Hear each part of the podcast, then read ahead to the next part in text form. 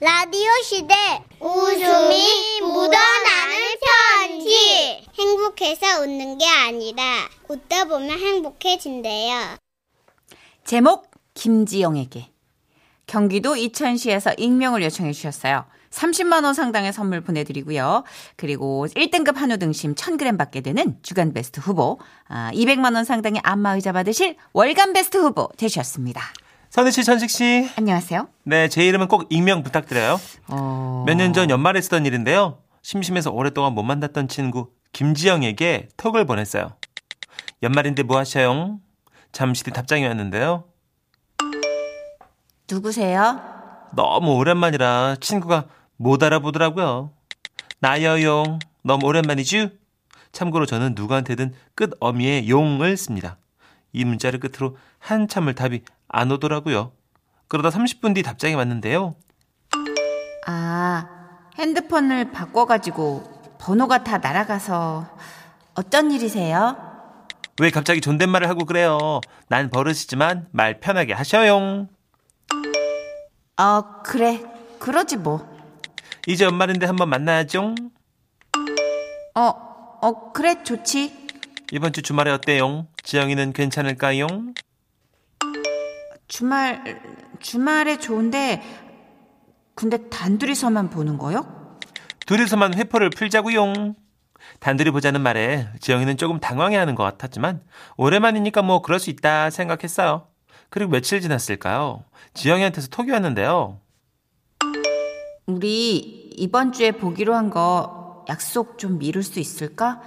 아니, 시어머님이 갑자기 집에 오신다고 하셔서 아무래도 시간을 빼기가 좀 그렇네. 1년 전에 제 친구는 미혼이었는데 그 사이에 결혼을 했더라고요. 하긴 서로 연락이 없었으니 그럴 수 있죠. 그런데. 그래도 좀 서운하긴 했습니다. 아, 시어머니 모시는구나. 근데 언제 결혼을 했어? 난 몰랐네. 7년쯤 됐나? 내 결혼식에 안 왔었나? 오래돼서 기억이 안 나네. 암튼, 우리 회사 대표 아들 알지? 대표 이름은 들어봤는데 아들은 잘 모르는데요. 잘 모르는구나. 잘난 거 하나도 없으면서 아빠만 믿고 잘난 척 하잖아. 진짜 못 봐준다니까. 아니, 일 배우러 왔으면 일이나 배우고 갈 거지. 짜증나, 진짜. 누군지 모르겠지만 친구가 회사 일로 많이 힘든가 해서 받아줬어요. 헐 미친 진짜 싫어. 그런 말도 할 줄 알아? 왜 이래요? 더한 욕도 할 줄 알죠? 이런 삽살이 호랑말 끄 십장생 같은 인간들아. 오, 욕 잘하는데? 암튼 회사에 완전 말 많고 목소리는 또 더럽게 크고 코도 안 맞는 상사들 많은데 사람들이 본인 불편하는 걸 아나 몰라. 누군데? 그 사람 이름이 뭐였더라. 음, 암튼 이번 주말에 만나서 얘기하는 걸로 해요. 오케이, 콜. 그렇게. 아 불안하다. 약속 당일이 됐고. 어, 나 진짜. 야, 이거 우리만 촉이 온 건가요? 판교의 한 백화점 앞에서 지향이를 기다리고 있는- 있었는데요. 정문 앞에서 익숙한 여자분이 서 있는 게 아니겠어요? 어이, 김대리. 여기야. 아니, 시간 딱 맞춰 나왔네. 그랬습니다. 제가 문자를 보냈던 건 제 친구 김지영이 아니라 완전 말 많고 목소리 큰 김지영 과장님이었어요. 저는 왜 톡에 있는 김지영이 당연히 친구 김지영이라고 생각을 했을까요? 어머, 어, 과- 과장님 예. 안녕하세요. 아니 나는 자기가 갑자기 저녁 같이 먹자고 해가지고 완전히 놀란 거 아니야. 네. 아니 아, 그게- 그런데 네? 우리 둘만 먹으면 어색하잖아. 그래가지고 내가 불렀어. 누구를요? 아이 두 사람 나 왔어. 안녕하세요. 나도 왔어요. 이 어서 와요 여기요. 아니 오는데 차 안 막혔어요? 아나 진짜 엄청 막혔는데. 그분들은 부장님과 차장님이셨어. 그렇게 저는 김지영 과장님 야, 그리고 아, 대박이다. 부장님과 차장님까지 모시고 황금 같은 연말을 보내게 된 거예요. 아니 정말 내가 김지영 과장한테 새로운 사실을 들었는데 욕을 욕을 그렇게 잘한다면서 아 나 진짜 그거 몰랐네 근데 목소리 크고 말 많다는 상사는 누구야? 설마 나는 아니지? 집에 돌아와서 전화번호부를 확인해 보니까 저장된 김지영만 총 4명. 누가 누군지 구분이 안 갈만 했죠.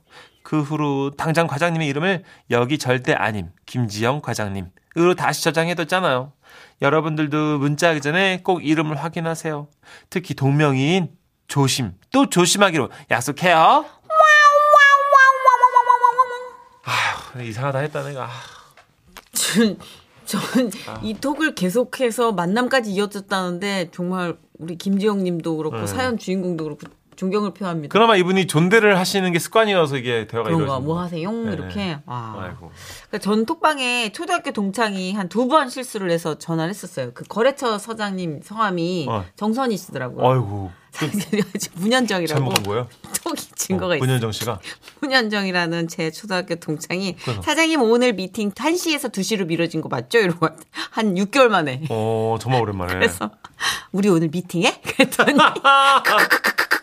나 미쳤나 봐 이러면서 아, 동명이니구나. 거래처 사장님이라고 맞아, 그 다음에 조심해야 돼요. 또 곧 갈게용 사장님 곧 갈게용이로 또 온 거예요 그래서 요즘 사람들은 대부분 이름 옆에 슬래시하고 맞아요. 뭐 다른 거 쓰시더라고요. 괄호 열고 괄호 어, 닫고나 회사, 뭐 친구 설명이 뭐 이렇게. 필요해 예, 진짜 저는 설명 필요해 뭐 동명인들이 많아서 가, 가로 열고 이제 개그맨, 뭐 음. 가수, 뭐 배우 이렇게. 동명인도 동명인이고 이렇게 만나면 작가든 뭐 이제 연예인이 아닌 분들의 전화번호도 많이 받잖아요. 예, 예. 그럼 그 만났을 때 그분을 평생 안 잊을 것 같은데 한 1년 후에는 이름만 동그라니 적혔음. 난 이 사람을 아나. 맞아. 이 사람은 누구지? 어, 내가 존댓말을 했었나 반말로 해야 되나 어, 그러니까 직업도 성별도 사실은 조금 적어놓을 좀 필요가 적어놔야 있어요. 음. 돼. 헷갈려. 예.